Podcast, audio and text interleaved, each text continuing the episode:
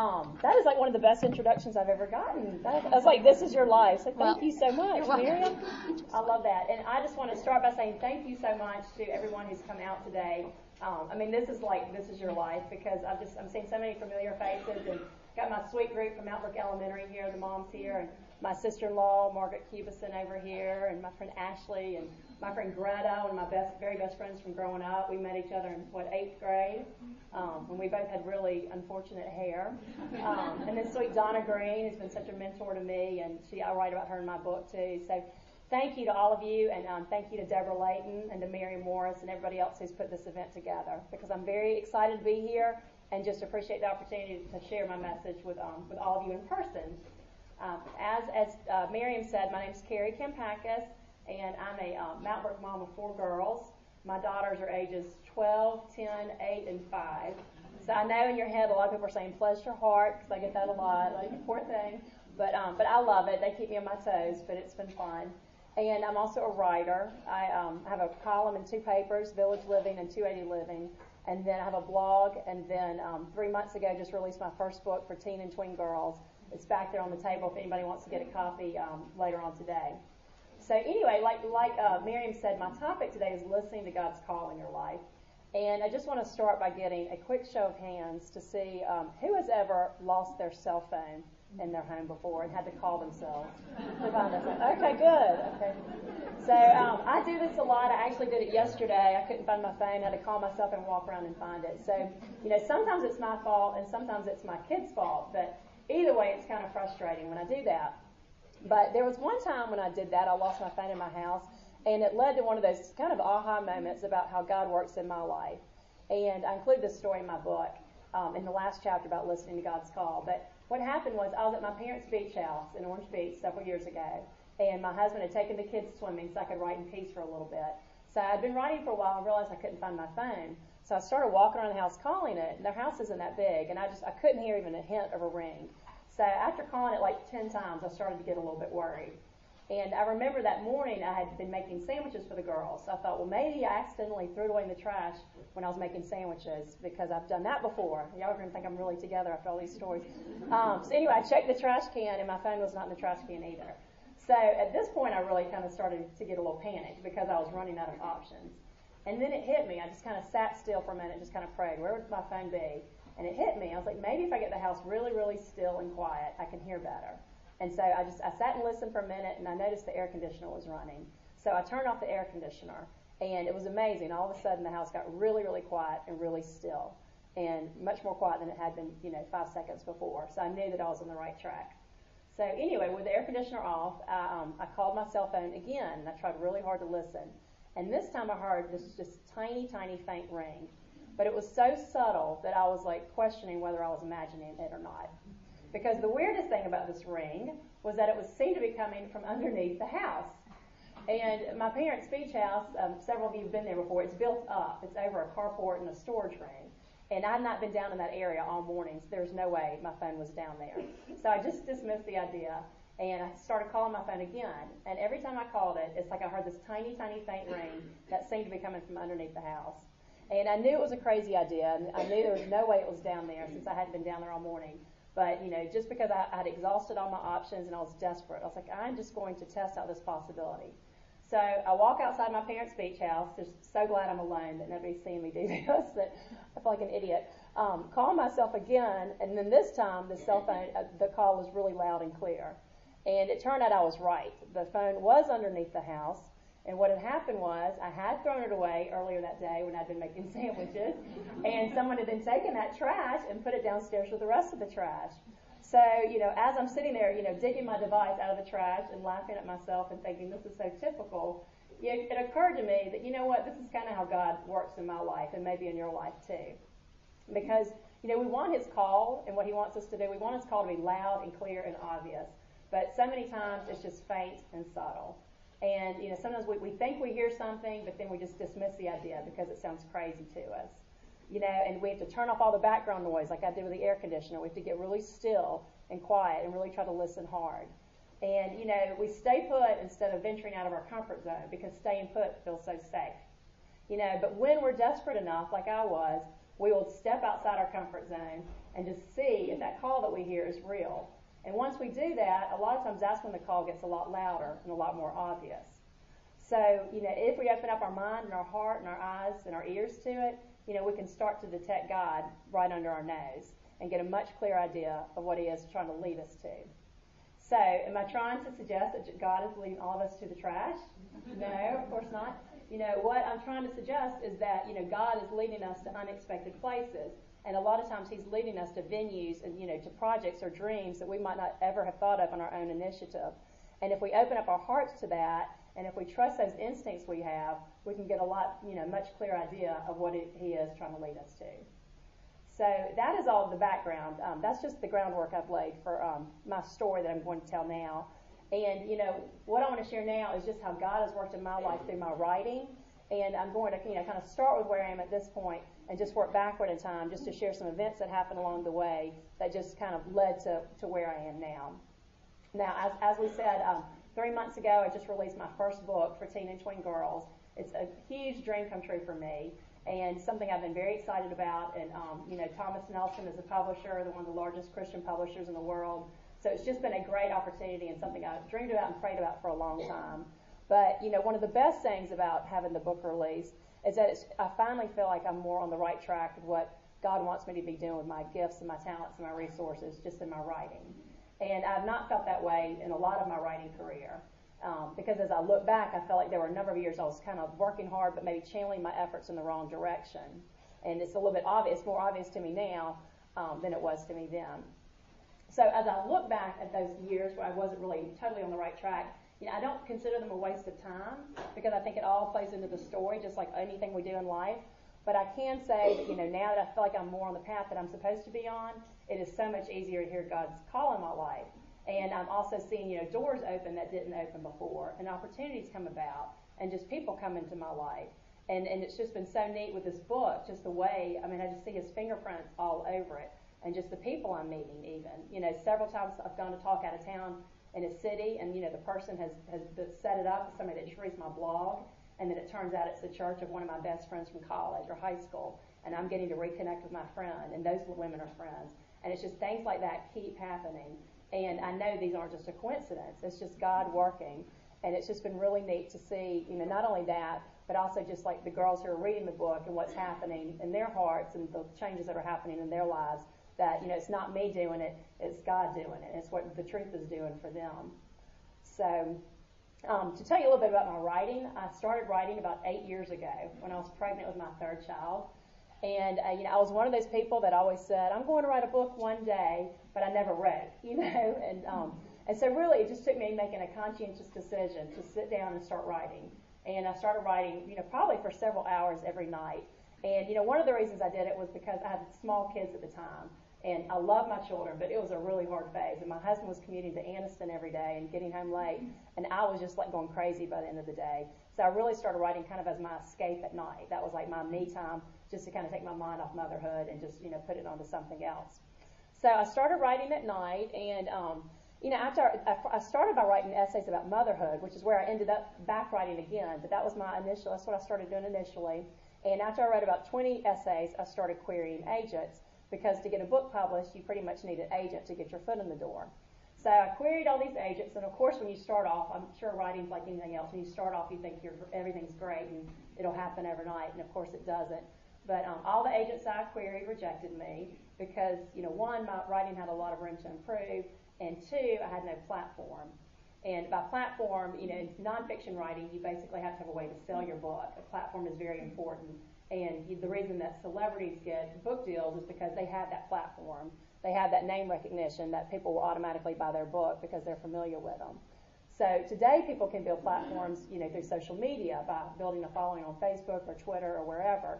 But when I started writing eight years ago, social media didn't exist. So I didn't really have a way to do that.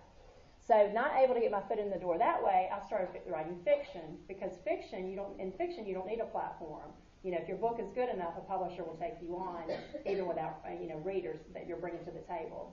Um, so anyway, writing fiction really just lit up a fire in me. And over the course of five years, I wrote three different novels. And, um, you know, they're all sitting on my computer. I don't know if they'll ever see the light of day, but they're there. And so, you know, I, I love I love writing fiction, but it was, you know, it was it was hard too.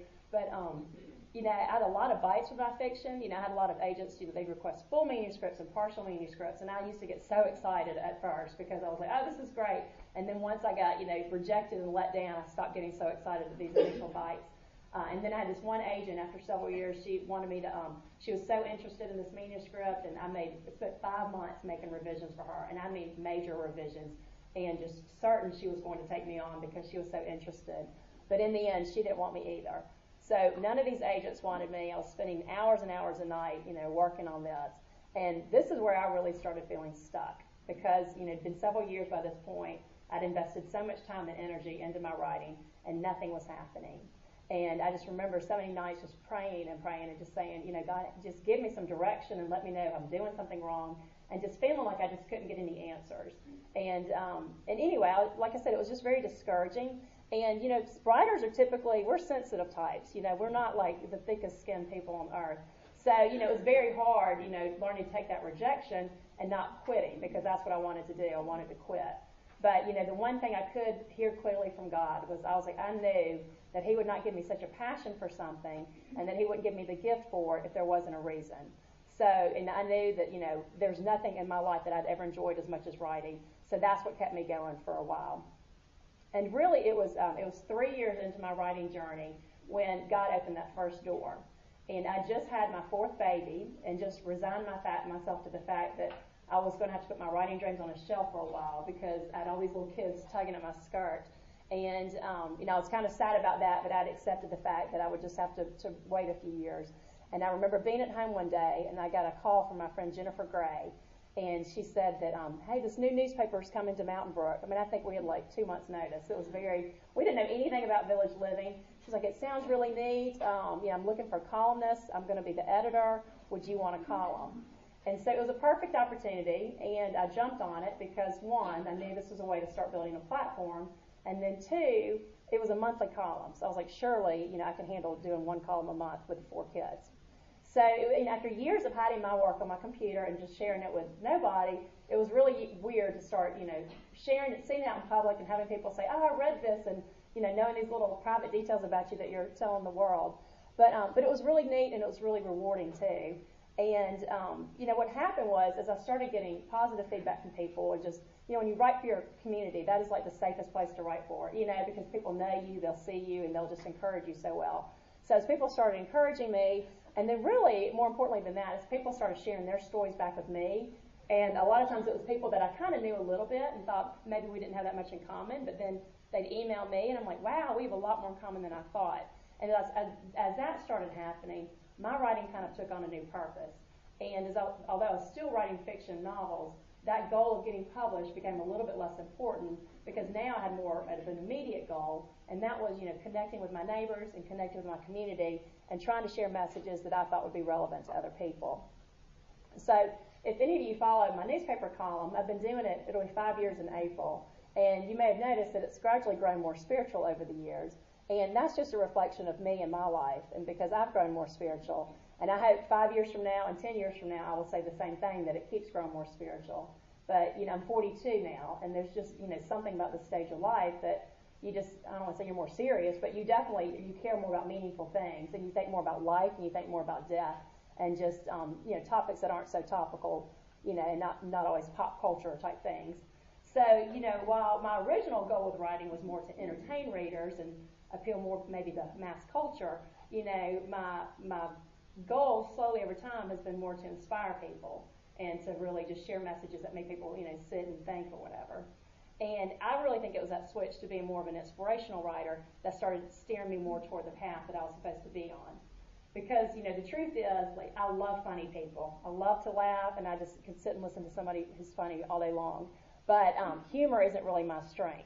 And so I, was, I think the reason my fiction novels never went anywhere was because I was writing these romantic comedies when really I probably should have been writing inspirational fiction. So I can see it more clearly now that I was writing the wrong thing, but at the time I couldn't see that. So another guy, another door that got open for me was um, it happened. Let's see, three years ago. Although this time I thought I was doing a favor for a friend, Uh, my friend Stephanie Holcomb, who I met through my sister-in-law Margaret, she is a counselor at uh, Liberty Park Junior High, and she'd asked me to come speak to her seventh and eighth grade girls several years ago. So I was like, yeah, sure, I'll do that. So we set up a date, and then soon after Stephanie and I set up that date, my, uh, my family had this huge oak tree fall on our house during the storm. My sweet neighbor Boo Woodall is here today. She was the first one in our house that night, helping us out. So um, it was awful. It was crazy, and it caused this tree caused all this damage, and we had to move out for 10 months and renovate and all of this. So um, after the tree fell, I was just clearing my plate of things, and I was just trying to take off anything that I could because I was having to oversee all these renovations. And I almost canceled on Stephanie, but there was this, this little voice inside me. I just felt like I needed to go speak to these girls. So, you know, I kept my word, and I went and spoke to her girls, and everything went well.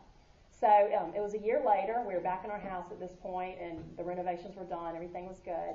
And Stephanie invited me to come back and speak again.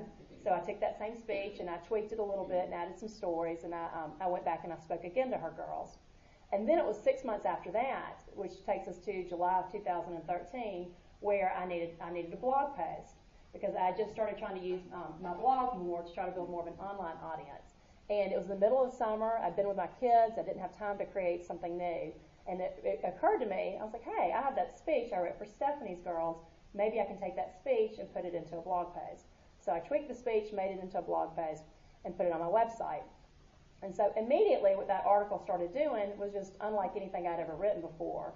I just started getting started getting shares like this and like parents were emailing me and youth leaders were emailing me just thank you for this. I'm putting this in my daughter's um, her box where I keep all these you know important articles I want her to read and um, anyway just the feedback I was getting was unlike anything else and I knew that this was a subject people were passionate about. So um, based on that and just how the, the how well the blog post did and how many shares it was getting, I knew that there was probably a market for a book. And I had it in my head. I was like, well, maybe I'll write a book a year from now. But right now, I'm pitching my fiction work, write my little romantic comedies, and I need to keep focusing on that. And so, um, so I was like, I'll write that book in about a year. So I kept pitching my little fiction work, and then it was about, um, it was two months later, after all that excitement had died down from the viral blog post and people had moved on to other blog posts.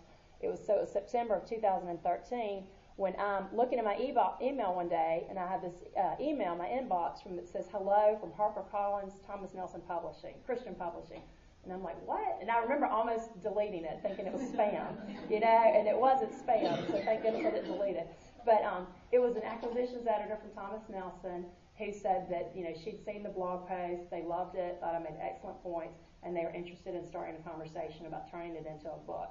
And I, I found out later, after we signed and everything, that it turned out it had been 10 years since they'd had a book like that. So they were in the market for that book, which I think is just another God thing. You know, they were looking to have a book like that written and just looking for a person to write it. So it was just such a, the timing of everything. I know that was all orchestrated by God. But, you know, so anyway, so we started talking, and um, and it was just it was just I, I couldn't really believe it happened that way because my life never functions that way. Usually when something good happens it's because I've chased it or I've worked hard or whatever. And this just felt like it just fell in my lap. And obviously it was a gift from God and it was just, you know, that was the only way you could explain the way it happened. But, you know, I didn't even have an agent at the time and it was just it was just neat. I just knew that this was what I'd been praying for all those years.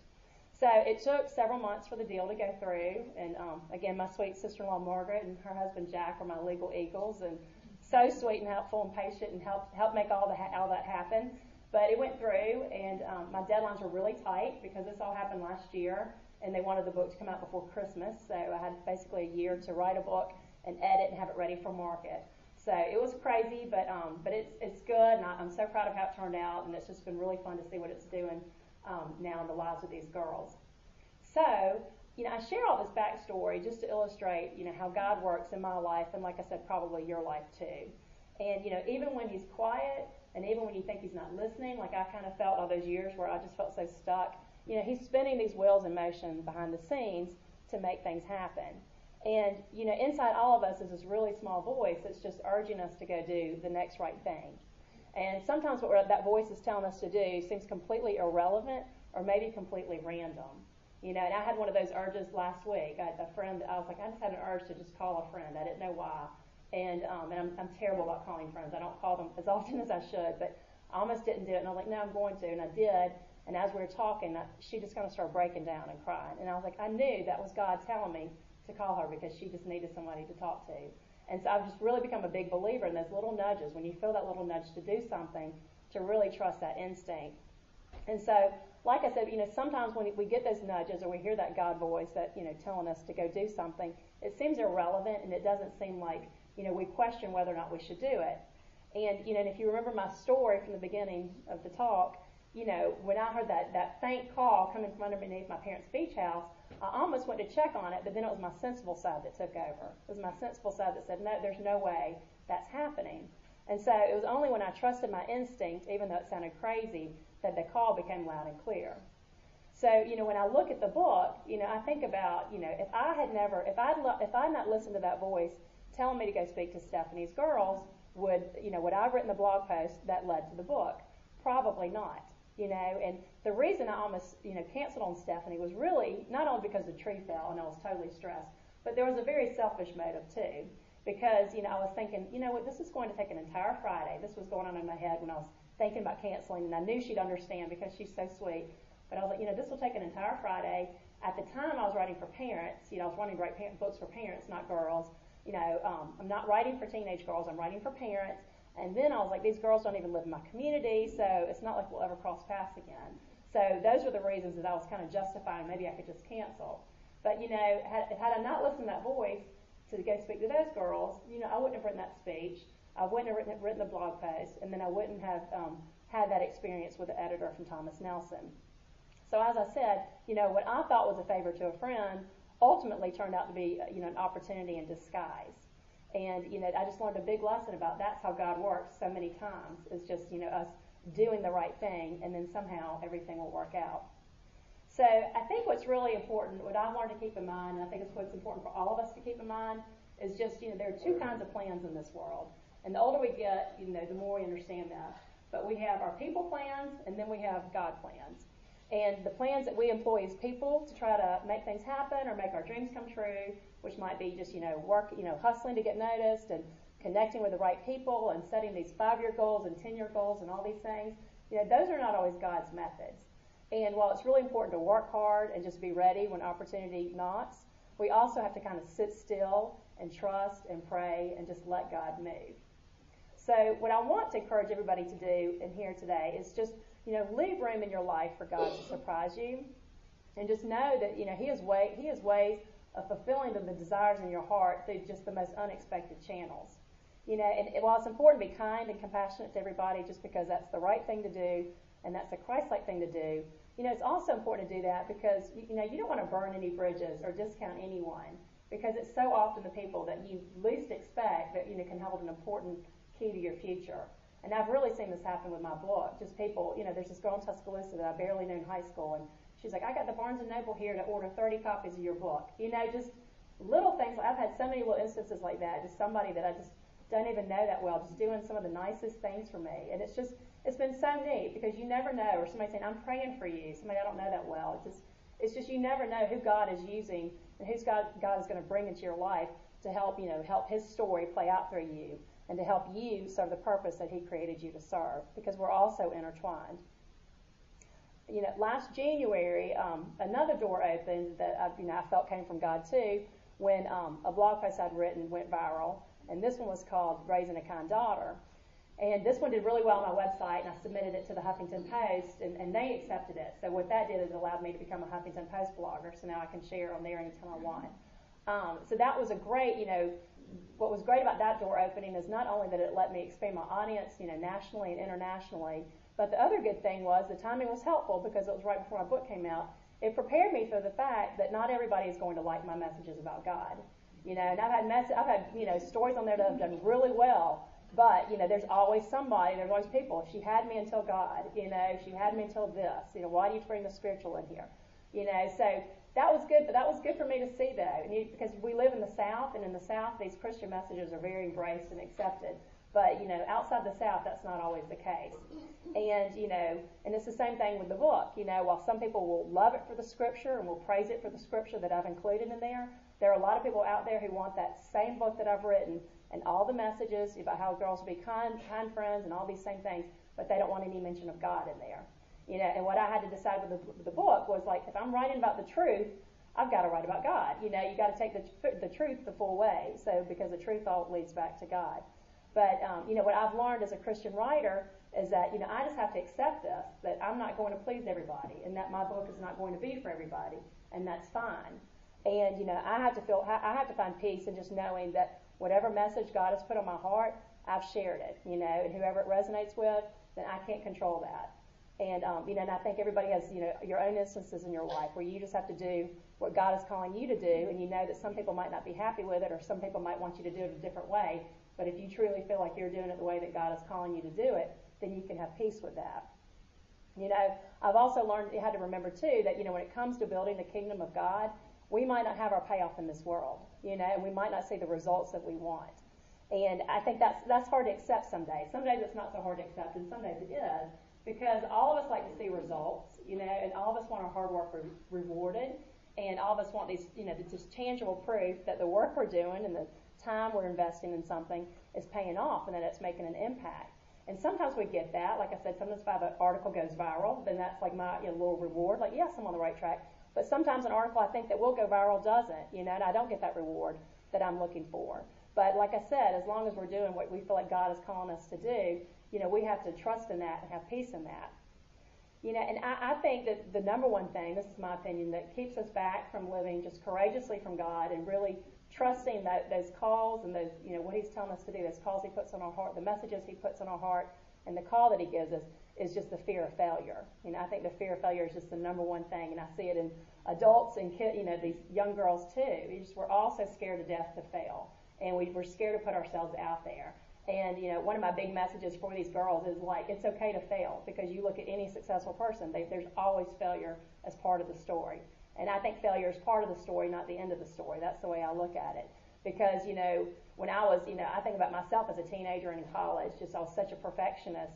And, you know, the thing about being that way and being so scared to fail is you're only going to stay in your safe zone and you're only going to aim high enough to know this is a sure thing. I, there's no, you know, I, I know I can succeed at this.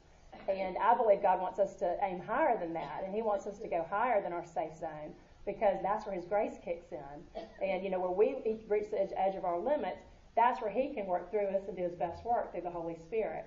So I personally believe we have to kind of get over our fear of failure and really just trust what it is He's calling us to do and trust these messages He puts on our heart. And if we do fail, there's still a purpose for, you know, there's still some purpose to be found in that failure. There's still something good that can come from it. So recently I heard a speaker, and I love this, and she was talking about how the kingdom of God works and how we all work together and how it all, um, you know, is one big unit. And she said there are some people who plant the seeds, and then there are some people who water the seeds, and then there are people who harvest the fruit that those seeds produced.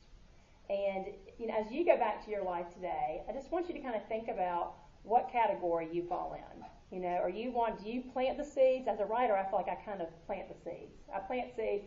I have no control what happens from there, but I plant them. You know, are you the one that plants the seeds?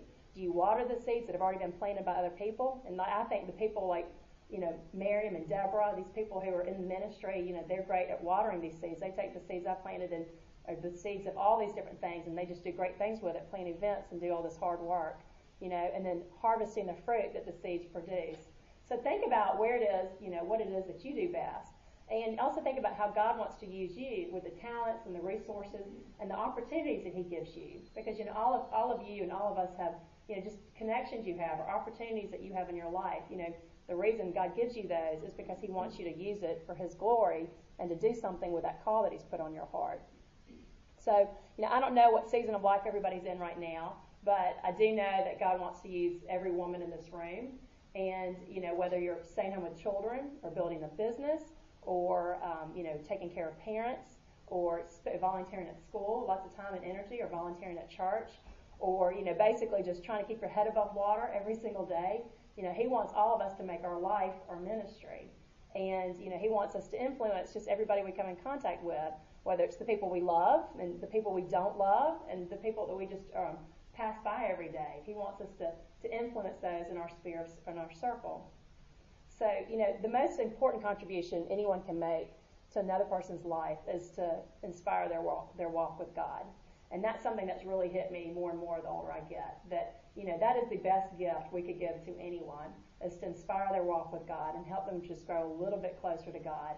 Um, because I can't even name all the people that have done that for me. You know, and uh, you know, it doesn't matter. We're talking about failure. It doesn't matter if we fail at everything we do in life. If we help lead just you know one soul, whether it's our children or our husband or a friend, anybody, just help lead one soul to salvation. I mean, that is the most remarkable thing we can do with our life. So, you know, God is calling all of us to live a life for Him, and He's calling all of us to use our talents and our resources for Him. And I share this with my daughters all the time that, you know, when you have talents, God gives you these talents, and you can use them for good or you can use them for harm. You know, you can use it for good or for evil. You know, we all have a choice, but He wants all of us to use the talents He's given us and the resources for His good. And, you know, if we pray and pay attention and just really open our eyes and our ears to the things that He's um, doing for us and doing in our life, you know, He will reveal Himself. And I think that listening to God is really a matter of, you know, knowing the Bible and knowing what He says about in the Bible and knowing the truth, and then listening to those God nudges that we get those things that just tell us to do the next right thing. And just and really, you know, whether we're hearing His call for us, you know, clearly. I think in some seasons of life we hear it clearly. Some seasons of life we feel like He's just absent. You know, He's still there, but we just don't hear it so clearly. But however we're hearing His call, I think it all boils down to trust. And you know, it's basically you know, trust that He's a plan for every one of us. Trust that He works everything together for good, even our heartaches and our disappointments, for those who love Him. Trust that in His perfect timing, the right doors will open and not a moment sooner. And trust that when we do listen to that small voice urging us to do the next right thing, it's going to lead us closer to God. And when we do find the path that God's intended for us, you know, I think we know it, you know, not because the path is clear and obstacle free and there's no more stress or worries, because there's always, you're always going to have problems, but because you have peace. You know, and I think also as you, when you, we get on the path that God is intending for us, we have peace and we have a stronger awareness of God. And you, we have that sense that we're getting closer to Him, and all of a sudden we start noticing His work in our life like we've never really noticed it before. So, um, you know, if, if you ask me, that's what a happy life looks like. You know, I think our deepest, our deepest, you know, craving is just serenity.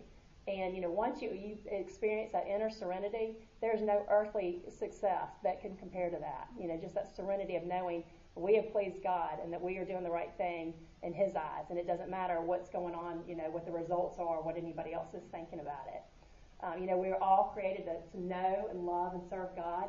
And I really believe it's in that process of like following our call from Him and you know drawing closer to Him. That is what allows us to not only get to know Him better, but also to love Him better. And it says our, our heart starts growing for God as we grow. You know, heart grows bigger and wider and deeper for Him. That's where we start finding our real purpose and our real place and our real sense of belonging in the kingdom that we're helping to build. So that is all I brought to talk about today. But um, if we want to open it up for a few questions, I'm happy to do that.